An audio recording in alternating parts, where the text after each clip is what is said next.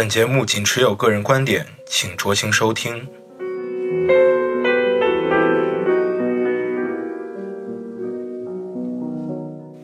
本周的非常阅读计划将为大家带来英国作家格雷厄姆·格林于1985年出版的小说《第十个人》。格雷厄姆·格林无疑是英国20世纪最伟大的通俗文学作家之一，也是最著名的诺贝尔文学奖陪跑者。格林的文学造诣是毋庸置疑的，他在消遣文学和严肃文学之间的转换能力，也让20世纪下半叶绝大部分作家难以望其项背。这本出版于1985年的小说《第十个人》属于格雷厄姆·格林的晚期作品，保持了格林擅长的战争背景与悬疑的基调，同时也是其作品中一贯对于个人身份讨论和人性道德价值观与社会矛盾的角力这两大议题的一种延伸。但是在这本书这样类型式的主题之下，却带有20世纪文学史更重要的阶级思考。为什么需要在虚构文学中重申阶级问题？让我们回到一九八五年，从美国共和党政治奇才小威廉 ·F· 巴克利的文学评论《他欺骗了死亡》出发，讨论二十世纪悬疑文学中浓厚的阶级色彩和格林通俗文学中潜藏的宗教文化。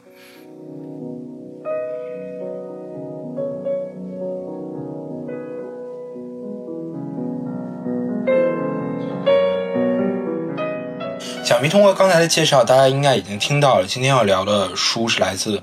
英国非常伟大的二十世纪非常伟大的一位作家格雷厄姆·格林 （Graham Green） 的一本中短篇的小说。呃，它名字叫《第十个人》。如果说你对文学比较关心、比较喜欢的话，你可能会听到他的名字。但如果你只是大概平常看一些小说，这个人来说可能对你比较陌生，因为他并不是一个被主流的文学界所那么推崇、那么热爱的一位小说家。当然，他非常伟大，而且他也非常非常的高产。而他在小说之外，他也写过非常多的书评，然后拍过很多电影。而且，我们拿一个最简单、最简单的标准来说，他据说曾经被提名过二十一次的诺贝尔文学奖。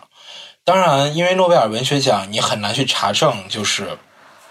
到底谁被提名了，所以说这个数字可能并不是那么准确。但是，我们可以简单通过这个数字就能感受到，那么他的文学在整个二十世纪的文学史上的地位是多么的伟大。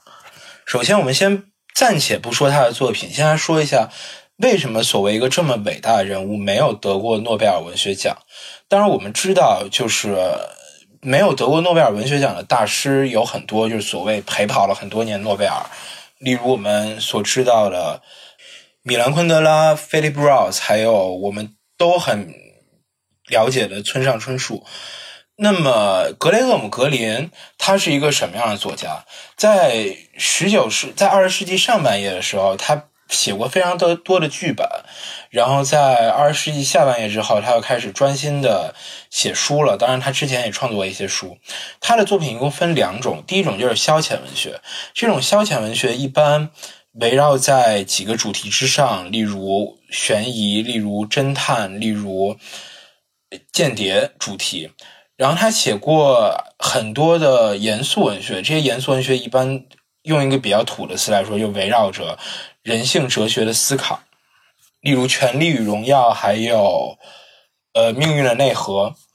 因为他的这种创作的双面性，所以他也在严肃文学和消遣文学之间游走了非常的顺利。也就是说，他在文学方面和他的呃。商业性方面都取得了相当大的成功。当我们回过头来看诺贝尔文学奖的评奖标准的时候，就是当时根据诺贝尔的遗嘱所定下来的，他需要 每个获奖者都需要在文学领域创作出有理想倾向之最佳作品的人。那么，理想倾向就变成了一个非常重要的 notion，变成一个非常重要的概念。对于每位评奖者而言，在二零一七年的时候。时隔五十年，也就是一九六七年，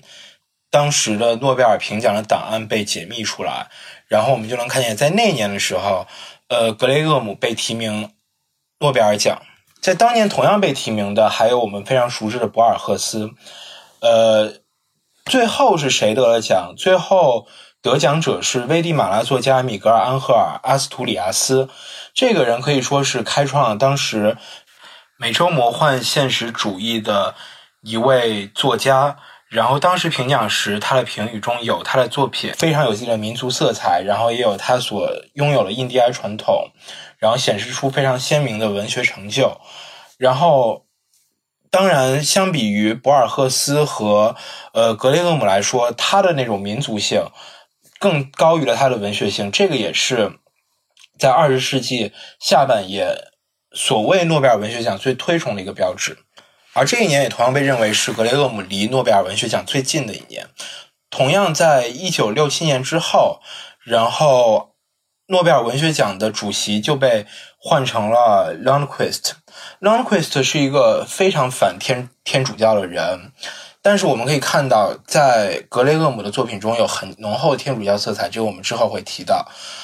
尽管在后面他又被多次提名诺贝尔。但是他与其他的更有力的获奖者之间的差距就慢慢慢慢拉大，他也同样被遗忘在整个的诺贝尔史中了。而为什么我们要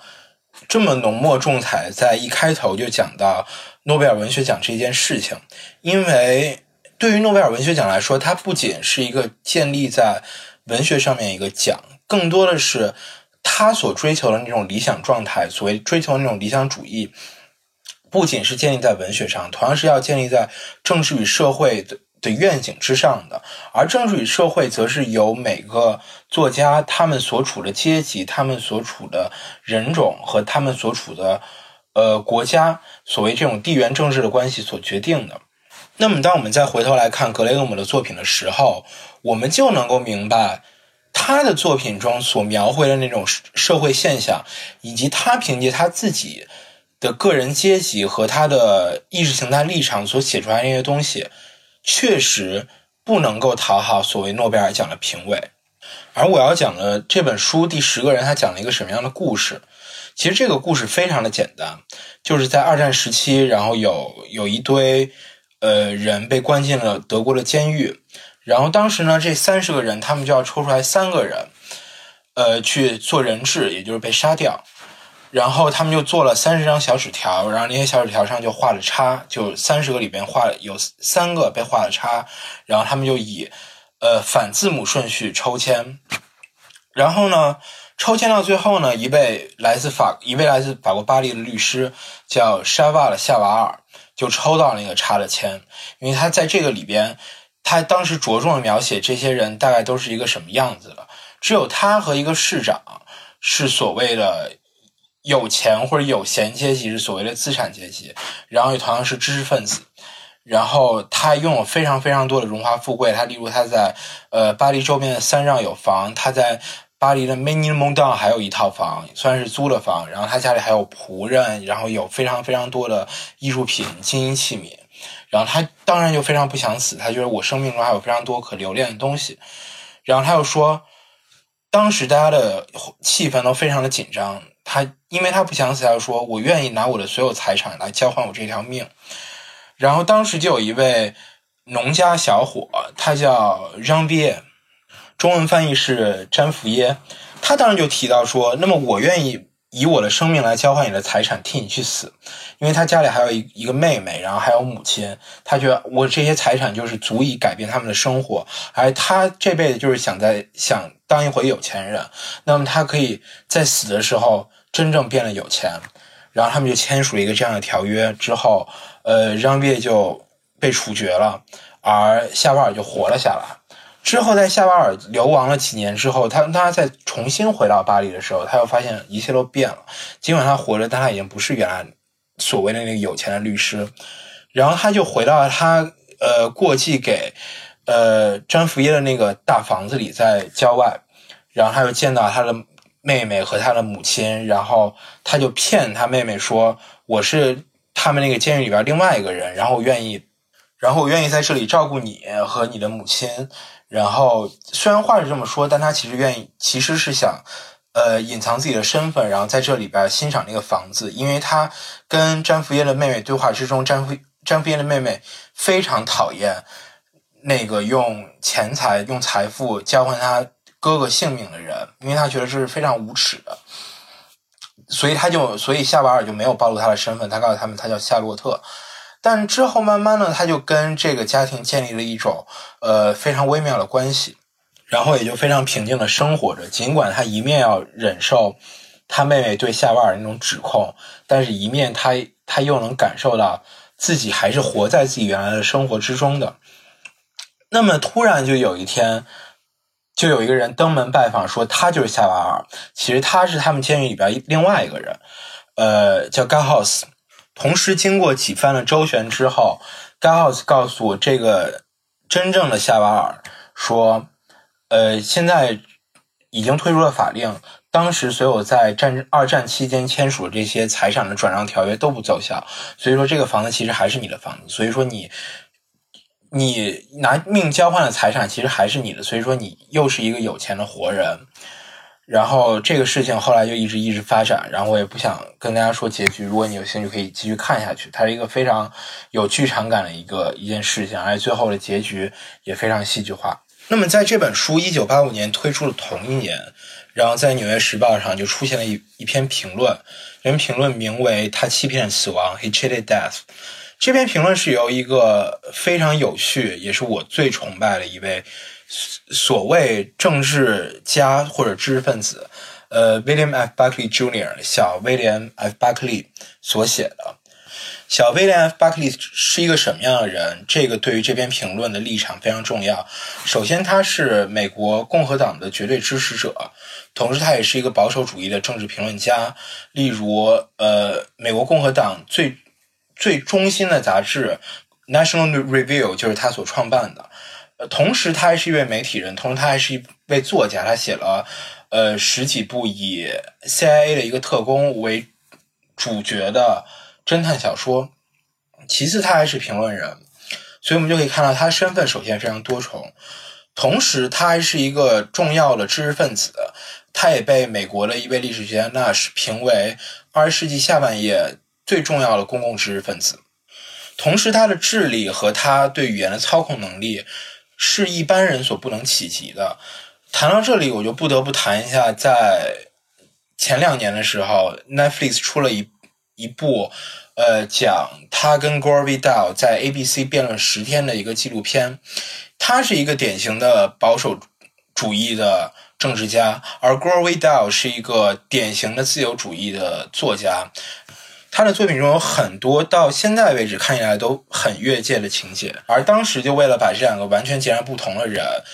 同时又是又有了一样智慧，有了一样的呃口才，但是是一片硬币的两两面这样子的人结合起来，让他们进行一场辩论，为 A、B、C 造势。在这个里边，我们就可以看到。呃，不管不管是 Buckley 还是 Vidal，他们到底有多聪明，他们到底辩才有多好，我们也可以看到，在这几十年来，呃，整个西方世界甚至全世界，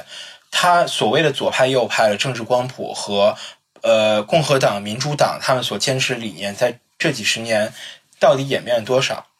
那么言归正传，当我们看巴克利这这篇书评的时候，我们首先第一就要知道巴克利是一个什么样的角度去写他的。首先第一点巴克利他是一个非常敏锐的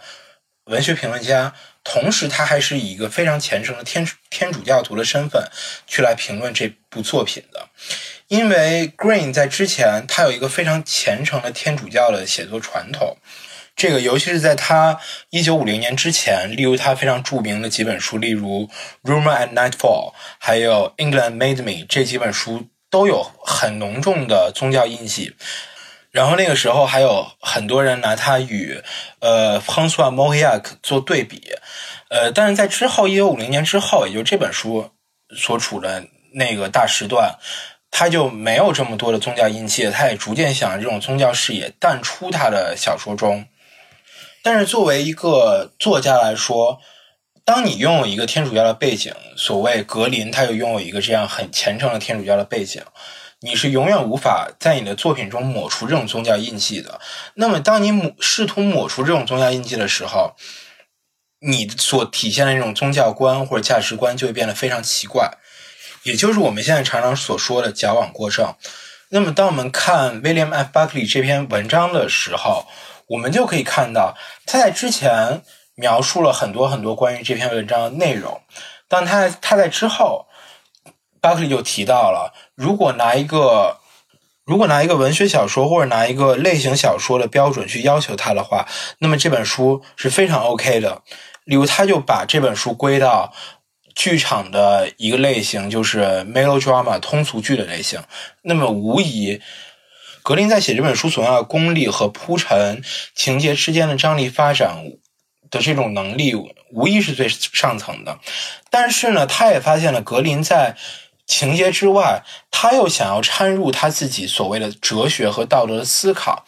那么，作为巴克利来看，他作为一个典型的拥护天主教和天之类天主教的教义的这样一个角度、一个政客的观点来看，他所推崇的这种道德理念是一种非常畸形的道德理念。他认为格林在这本书背弃了他之前的天主教的道德传统，并且试图将这种。传统抹去，或者塞入到一种现代的价值观之中。例如，我们在书的后半部分，我们常常能看到有很多呃描写教堂的情节，或者描写神父的情节。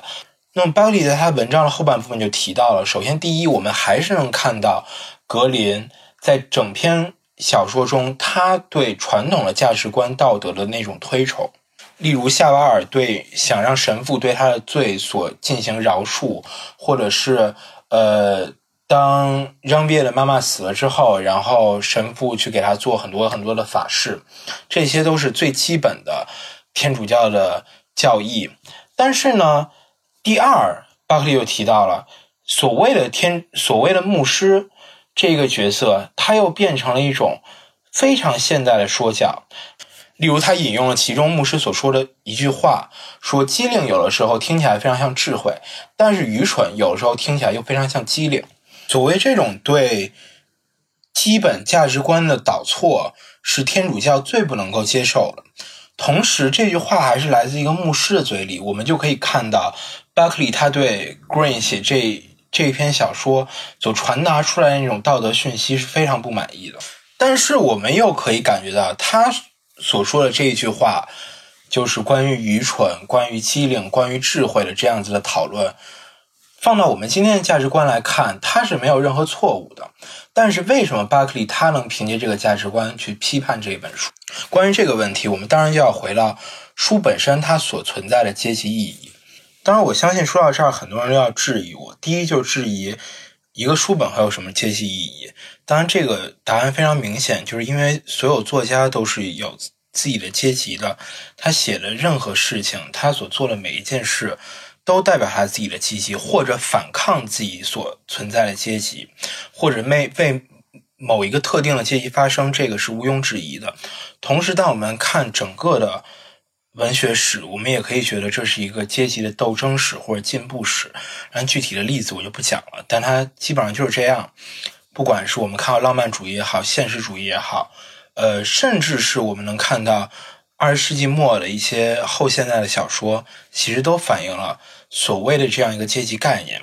当然，我们现在这个时代，阶级斗争已经渐渐的消失了，或者是它不在台面上表现出来。当然，没有阶级斗争，并不代表一个文学作品或者是一个作家他没有自己的阶级思考。阶级这个词非常的广泛。它也被不同的政治学派或者哲学学派用不同的标准去划分。当然，我们可以看到标准划分的方式很多，但是，呃，我们不能通过单一的标准去来定义阶级。所以说，我们可以说阶级它是一个以不同标准组合起来的一个很复杂的概念。可以通过你的呃劳动方式，或者你的收入方式，或者你接受教育的程度，或者你财富的积累程度。你的宗教，或者是你的家庭、你的职位，去来定义你。例如，在十九世纪的小说里边，我们就可以看到资产阶级，他对于曾经的王权，他对于曾经贵族的反扑。同时，在二十世纪初初期的时候，我们又能看到，因为当时整个受共产主义的影响，我们能看到无产阶级对资产阶级的反扑，而所有这种阶级的斗争形式也都被反映在书本上。那么，当我们回到我们今天的这部第十个人作品来看，他的阶级主要表现的方式是什么？就是所谓的宗教。尽管我们能看到，在这部作品里边，格林已经用最大程度上想要去减轻宗教对整个文学的影响。我们也能看到，在一九五零年之后，所有的作家他都在以某一种属于自己的程度，或者以一种属于自己的节奏，想要把整个的文学作品去阶级化。这个都是时代潮流。同样，格雷厄姆格林自己也遵从了这样的时代潮流。但是，当我们回到书中的时候，我现在要引用两段话，我们能从这个话之中感受到，所谓的宗教主题仍然没有消失在格林的作品之中。例如，他写道：“当时假扮夏瓦尔的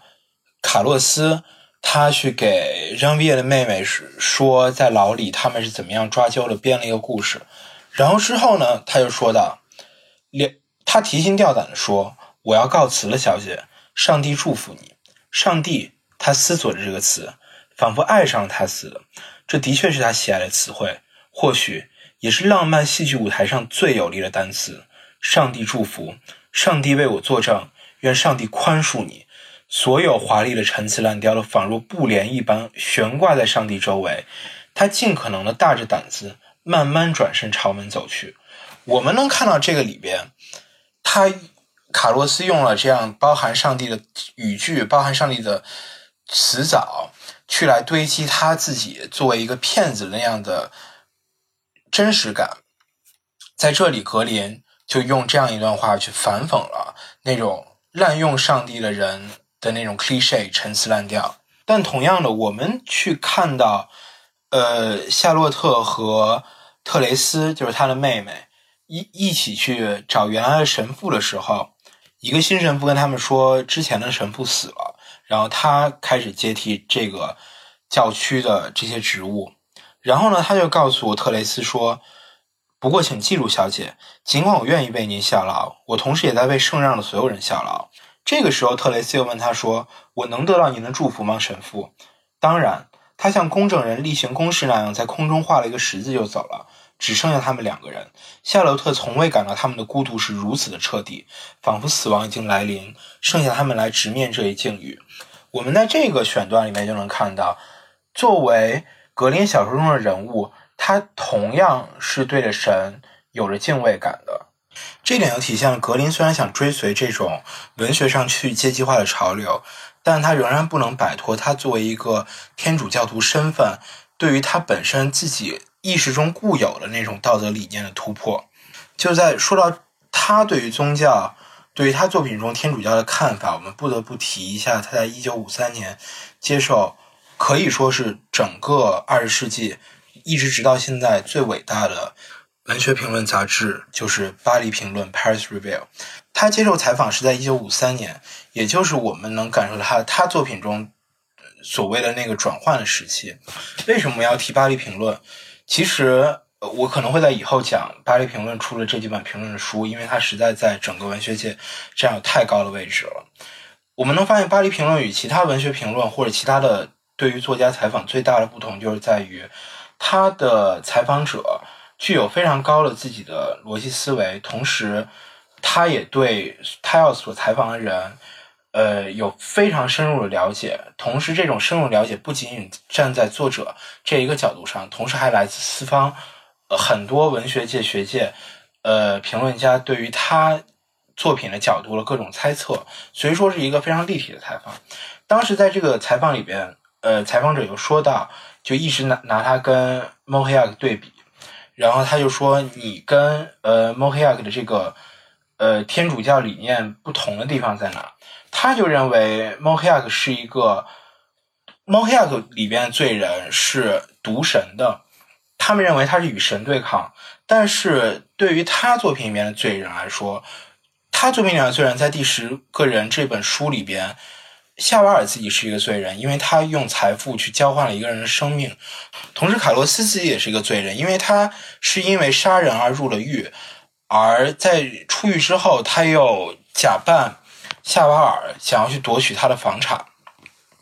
同时，呃，让月的妹妹和他的母亲也身负着各种各样不同的罪名。然后格林就解释到，呃，莫利亚克的那种读神与他是不一样的，因为呃，对于他作品里面罪人来说，他的作品中的人物陷入到一种非常西西弗斯式的境地，就是呃，他们很想逃脱自己这种罪恶，但是他们没有办法逃出去。然后采访者继续问到，他觉得莫里亚克作品中是一种非常曼尼教徒式，也就是我们后来所说的善恶两元式的呃这样子的观点，但是你的是什么？然后。这个描写最精妙的地方，就是在于巴黎评论最精妙的地方，就是在于它中间有非常多对于当时情境的描写，它并不是一个纯粹的采访稿。然后他又提到电话响，然后格林去接电话，然后呢，他要描绘一下他们家的环境。然后之后这个对话没有继续，因为采访者觉得格林并不是很想谈到他作品中天主教。他对于天主教的道德持有一个什么样观念这样一个问题。那么，当我们探索这本书中，我们就可以看出，对于格林来说，他非常想摆脱那种天主教传统的，就是树立善与恶之间对比非常鲜明的那种道德观。但是，他在他内心深处又没有办法避免。这个就是我们在他的作品中能看出来的，他阶级所对他造成的最严重的影响。这种影响不仅影响了当时书评人对他作品的评价，同时也影响到了他在现代的价值观和传统的天主教价值观之间角力所给他赋予的一个非常扭曲的状态。好了，我们上半部分先告一段落，然后休息一分钟，大家可以欣赏一下来自弗拉基米尔·霍洛维斯。二十五周年在 Carnegie Hall 演奏的肖邦夜曲一小调。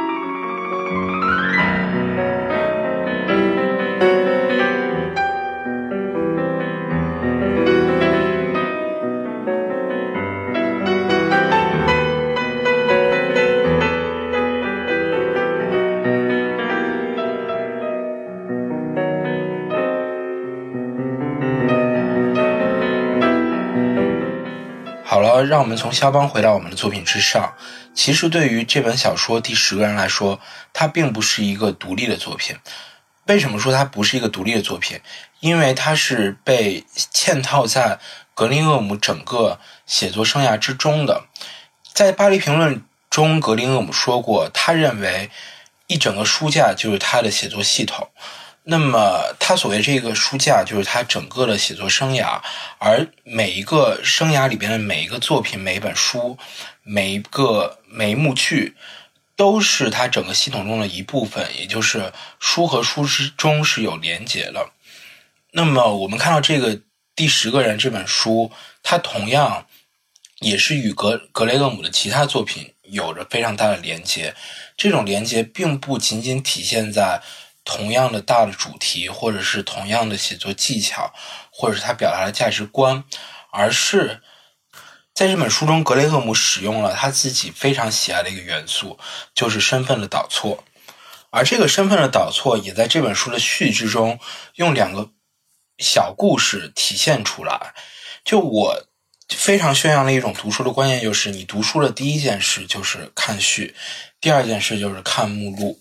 当然，我也理解非常多的人从来不看序，然后也不在乎目录，就是一看书就直奔主题。但是，为什你不看序有什么样的不好的地方存在呢？就是我认为不看序直接看正文，就跟你进到卢浮宫你直奔蒙娜丽莎一样粗鲁。而且，我认为比这种行为还要粗鲁，因为对于 蒙娜丽莎在卢浮宫的地位来说。蒙娜丽莎和其他任何的作品，他们都是独立的个体，用同样这个独立的个体来塑造出来卢浮宫这个形象。而对于一本书来说，它的正文和它的序是连接在一起的，所以说，相当于你把整个文章切断了去看一章，就像你不可能只看看《红楼梦》，只看其中的某一章回，你肯定是要全部都看。所以这就是为什么不看序非常粗鲁的原因。如果你看了中国的翻译版，或者是看企鹅版或者其他很多原版的书都好，这本书的序是非常非常长的，它甚至占到了整本书呃四分之一、五分之一的内容。序一般在说什么？一般会告诉你，一般是如果是作者自序的话，他会告诉你这本书的创作背景，或者他的创作理念，甚至他创作后的感觉。或者如果说这本书是一本翻译的书的话，它可能会有译者序，那么就是译者会帮你把这本书整个讲一遍。就像很多我们看到上海译文的书之前都会出译者序。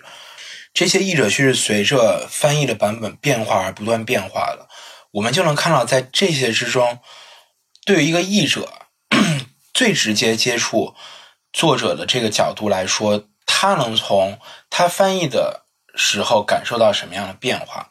而为什么说《第十个人》这本书很特别？他在《第十个人》这部序里边加入了他自己写的一篇小说。同样呢，在这篇小说之前。他又夹杂另外一个故事。这本小说的起源并不是来自一九八五年或者一九八五年之前的一段时间。在这本书的引言最开头，他就提到，在他一九四八年帮助电影《黑狱亡魂》一部非常经典的黑色电影创作剧本的时候，那部电影也叫《第三人》，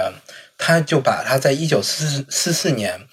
呃，将第十个人。的构创作思路卖给米高梅电影公司的这件事情忘了一干二净了，就他停，他把创作思路卖出去了之后，他就忘记了要继继续创作第十个人，所以呢，他又讲了一下他在这几年四几年五几年的时候创作电影的时候，他是如何积累第十个人的创作思路的，而他在八几年再重新看到当时米高梅。记录了四几年的档案的时候，他就发现了，他当时不仅提供了第十个人的这个电电影创意，同时他还提供了另外两个新的创意。其中的第一个小故事，但他不是一本小说，它只是一个非常短的一个创作思路，是围绕一个叫 Jim Braden 的一个人的故事。他就说，Jim Braden 他乘着飞机去往中南美洲的时候，然后他又在杂志上看到一个。通缉犯跟他长得非常非常像，之后呢，他的生活永远都被因为他长得像通缉犯这件事情所围绕。然后呢，他就努力的去改变自己的长相，终于变得不像通缉犯。但他在他的心里，他已经变成了那个与他长得非常非常像的通缉犯。而且在警察抓捕过程中，他竟然相信自己有罪，然后认罪了。但是最后，当他们到了通缉犯的家里的时候，然后他们家的人就抓住。说，Bratton 说：“你不是那个通缉犯，你不是那个通缉犯。”就这样一个身份倒脱的故事。然后在这个小故事之后呢，他又讲了另外一个故事，叫《怪不得谁》。而这篇小说也是另一本格林的间谍小说《我们在哈瓦那的人》的一个灵感源泉。这个小说讲的是什么？就是说有一个人在东欧居住，他叫 Richard Trip，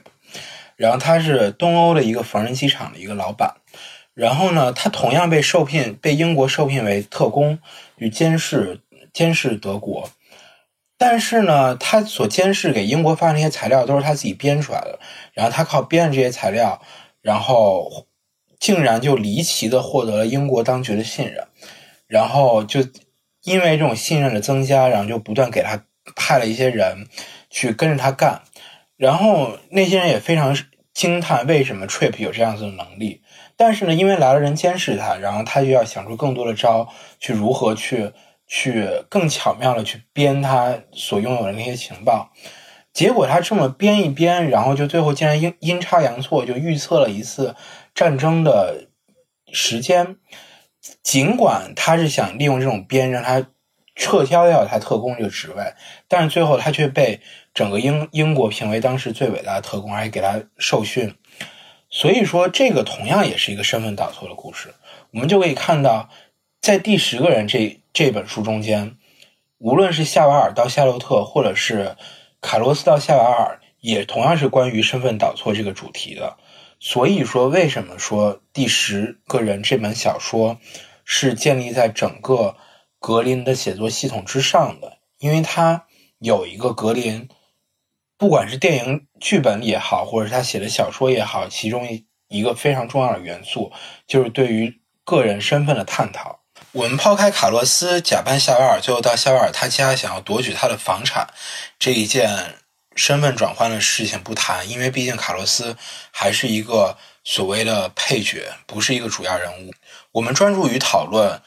夏瓦尔曾经在狱中，然后之后出狱以后变成夏洛特，隐姓埋名住到呃他交换钱财的那一家，然后在最后因为法令的颁布，然后他又变回夏瓦尔，变回一个有钱的活人，这个身份转换去谈，因为对于格林来说。身份的导错，或者是身份的转换，不仅是他贯彻在他写作中的一个非常重要的概念、一个主题，同样也是对于这些描述身份导错的作品来说，他书中的主角所面临到的最大的矛盾。因为对于夏瓦尔来说，他一共经历了三个转变的时期，也就是他整个三个需要逃出的矛盾。第一个矛盾就是。当他以一个活人的身份出了狱之后，失去了他所有的财产，从夏瓦尔变成夏洛特回到巴黎的时候，他所面临的矛盾，我们可以看到，他曾经是一个律师的身份。当他出了狱狱之后，不仅律师的身份不见了，同样他也没有了他的财富，然后他四处找工作，也没有任何地方愿意收留他，尽管他身上还揣着三百法郎。然后他就去了一间咖啡厅，然后就发现，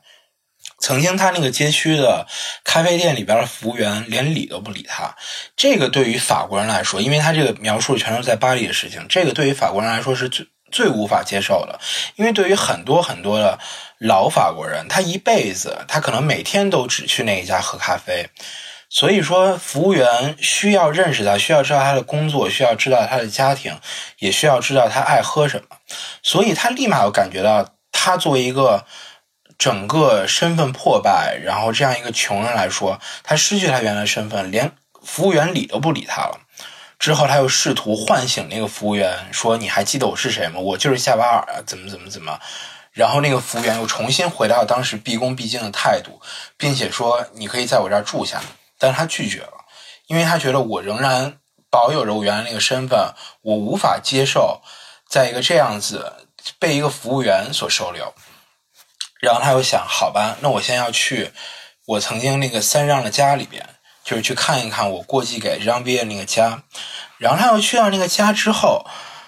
他就看到那个家里边什么东西都改变了，就他之前所炫耀那种资产阶级的生活状态、生活品质。都被这样一都被张月他们一家，他的妹妹和他他妈这两个农村人全部都搞坏了。无论是他的衣服什么都放在了一边，然后那个画也摆错了地方，然后他们家也不打扫，然后之前他描写到他之前家里边种的那些菜也都被换成了最普通最普通的菜，这个他都特别受不了，因为他说我们家里原来都是有仆人去经营这个菜园的。之后当然。让毕业的妹妹就收留他了，然后他就以夏洛特这个身份去问那个妹妹，就说这些东西为什么要这样放，要那样放。然后他妹妹就说：“我我能把他留在这儿就已经很不错了。看见夏瓦尔这个人，我就觉得恶心。”然后，但是他妹妹同样也觉得说：“为什么你比我还要了解这个家？”因此，他对这个老房的留恋，就是他的身份。在已经没有财富的状况下的一种延续，他觉得我每天在这里，我欣赏这个家，我并且作为一个租客住在里边，我就已经很满足了。同样的，他妹妹对他这种疑惑，也导致了对他身份的质疑，而这种对于身份质疑，也同样影响了这个故事最后的结局。在这个故事的结局之后，因为他得知了那个消息，就是他之前那些东西都那些。条案都不算数了，就是其实这些房子都还是他的。他在监狱里边签那个条文已经不生效了。在这个故事的最后，他已经又不再是那个穷困潦倒的夏洛特了，而且他的妹妹也知道他的身世，他又可以正大光明的变回原来那个叫夏瓦尔的律师。于是，他又在他整个大腿还流着血的时候签署了一个法律条文，在故事的结局，他说到纸页掉在他身边的地板上，上面潦草的写着几乎无法辨认的字迹。他根本不知道他的签名只写了“让路易夏省略号”这几个字。显然，他既可以代表夏洛特，也可以代表夏巴尔。至高无上的正义确保他安心离去，即使是律师一丝不苟的良心也会被允许安息了。我们就能体会到，在最后的时候，他又拿出了他所谓律师那种尊严、律师的严谨、律师的正义，让他在死的时候拥有了财富，安息的离去。这个就是这个整个故事矛盾的最高潮。当他从富变穷，再回到富的时候，他是如何迎接他这样身份的转换的？那我们在这本书里边就可以看到，这本书最大的矛盾，并不是在于财富被谁拥有。对于让变那种人来说，这个典型是格林所抨击的，就是一个穷人，他想在他愿意用生命交换他自己的财产，这个是格林所不能理解的。那么对于夏洛特来说，或者对于夏瓦尔这个人来说，财富。的拥有或没有，并不是他最关心的事情，这不是他的矛盾。他就算穷成那样子，回到巴黎的时候，他还是有三万法郎。那么对于他来说，他的矛盾就是身份的问题。那么当他最后重新变回律师，找回的不是他的财富，在最后一节里边没有对，没有描写他获得这个房子、获得财富，因为这种金钱的角度。对他的心情有什么样的改善？他心情的改善，他重新变为一个人，是因为他找回了这种尊严，找回了一个当资产阶级的快乐。也就是对于资产阶级来说，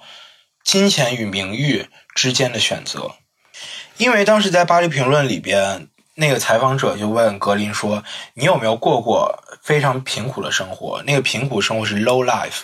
然后格林就说：“我并没有。”然后那个人又问说：“那你知不知道贫穷？”然后格林就说：“我从来都不知道他，我没有，我我是一个很短见的人，这个短见是打引号的。”我们就可以看到，在他的作品中，他对于道德立场的选择，也是基于一个资产阶级、一个拥有优渥生活的角度来进行选择了。因为对于张毕那种人来说，他可以用命去换财富，这个是格林所不能理解的。所以，当我们抛去这本书里面的宗教阶级的观点，去分析所谓有产或无产这样阶级的不同所带来的道德观点，同样，我们也可以发现，格林是站在他自己的阶级之上的，也就是在所谓名誉或者说 decency 和金钱的选择之间，我选择名誉和 decency，我选择这种得体，而这种的前提是在我拥有金钱的时候。所以，当我们现在讨论拜金主义或者如何如何这种金钱至上的观点，我们也同样很多时候在讨论这些议题的时候，我们也站在一个自己的角度去观察它。我认为金钱是金钱没有道德高尚，或者金钱没有我的得体高尚，那原因是你拥有金钱。但是在对比像詹维尔或者像对比卡洛斯这样的人来说，他们在没有金钱的时候，他们会选择什么？这个也就是，当我们试图突破格林自己资产阶级的这个面具之下，或者突破他所打造出来这样子一个身份转换的矛盾之后，我们如果以一个更广泛、更人性化的立场去讲，就可以去推测格格雷厄姆格林在这本书里边试图所塑造的道德理念的正确与否。而当我们分析这种道德理念的时候，我们也很容易的。就可以将这种道德理念的产生归咎到他的阶级之上。那么，一个小说家要做的工作，第一点就是我们要制造矛盾。这个矛盾，当然我们之前已经说过很明白，就是人物的身份矛盾。之后，当矛盾出现的时候，我们就要去解决矛盾。而格雷厄姆·格林是如何让他小说中的人物去解决他的矛盾的呢？在他回答《巴黎评论》采访者的这个问题的时候，他就给出一个非常明确的答案。他说。他作品中的人物通常都被困于这种矛盾之中，而如何解决这种矛盾的方法，就是他们自己的信仰。尽管有的时候救赎的行为并不是非常的明确，他们是有罪的，但是上帝的仁慈是无界的，因为上帝仁慈非常重要。所以，当格林解决矛盾的时候，他又将这种解决矛盾的方式放在一个非常超自然的角度。他认为他作品中的人物只要有信心、有信仰，那么他一定会在这个故事的最后阶段得到上帝的救赎。尽管有的时候这些救赎是来自各种各样外界的帮助，例如我们在这个文本里面所看到的，关于这个战争的背景结束之后，那个法令被撤销了，所以他又回到了他自己的自由之身；又或者是他之前的小说《怪不得谁》，因为各种阴差阳错的因缘际会，两方军队的这样子错误的信息，导致 Trip 最后变成了一个非常伟大的特务。我们能看到，都是因为这样子外界的援助或者是干扰，让他们去解决了这个矛盾。但是更多的情况下，当我们仔细去思考外界的干扰的合理性的时候，我们就会发现，这些外界干扰似乎是在某一个时刻突然出现的。而这种突然出现，不是哲学里边推论的说万物皆有因，而是宗教领域里边突然有一刹那，上帝就会出现，给予人类救赎。尽管在一九五零年之后，呃，格林已经不再写上帝，我已经不再想让上帝那么频繁的出现在我的作品之中了。但是他对上帝仁慈的理解和期许，仍然贯穿在他之后一九五零年之后非常成熟的作品之中。尽管有的时候这些仁慈是用一种非常客观的方式表达出来，但是我们还是要回到这种客观是由于他阶级的主观性所引导出来的。所以，当我们回到当代的艺术创作、文学创作中，所很多的当代作作家也试图在某些程度上抹去自己本身的阶级属性，他也不愿意去把自己阶级拿出来当一件事情来说，因为好像现在这个时代在谈阶级是不是有一点过时，是不是有一点太古板了？但是，就当我们看格林作品一样，当你试图一直试图摆脱你的阶级，或者试图去。清空你的阶级给你带来这种影响，或者是抹去这种阶级的印记，但是这种印记在你心里的印记，或者对你本身个人价值观在这么多年的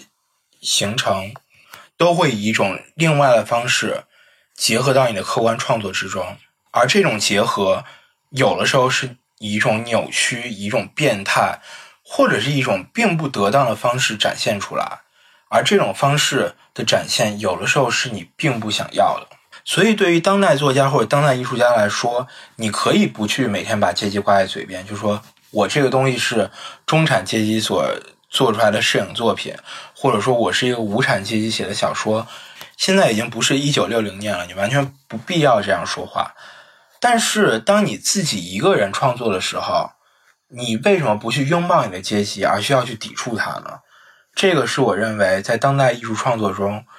最缺乏的一件事情。而对于读者或者批评家来说，当我们面对当代文学、当代艺术这种各种文化形式的时候，如果我们将阶级重新考虑进去，以一种更内在化的方式去思考它、去分析它的时候，或许我们能得到比抛去这个观点相比而言更精确、更贴切，甚至更立体的一个答案。好了，我们今天的节目就到这里，非常感谢大家的收听。我们下一期再见。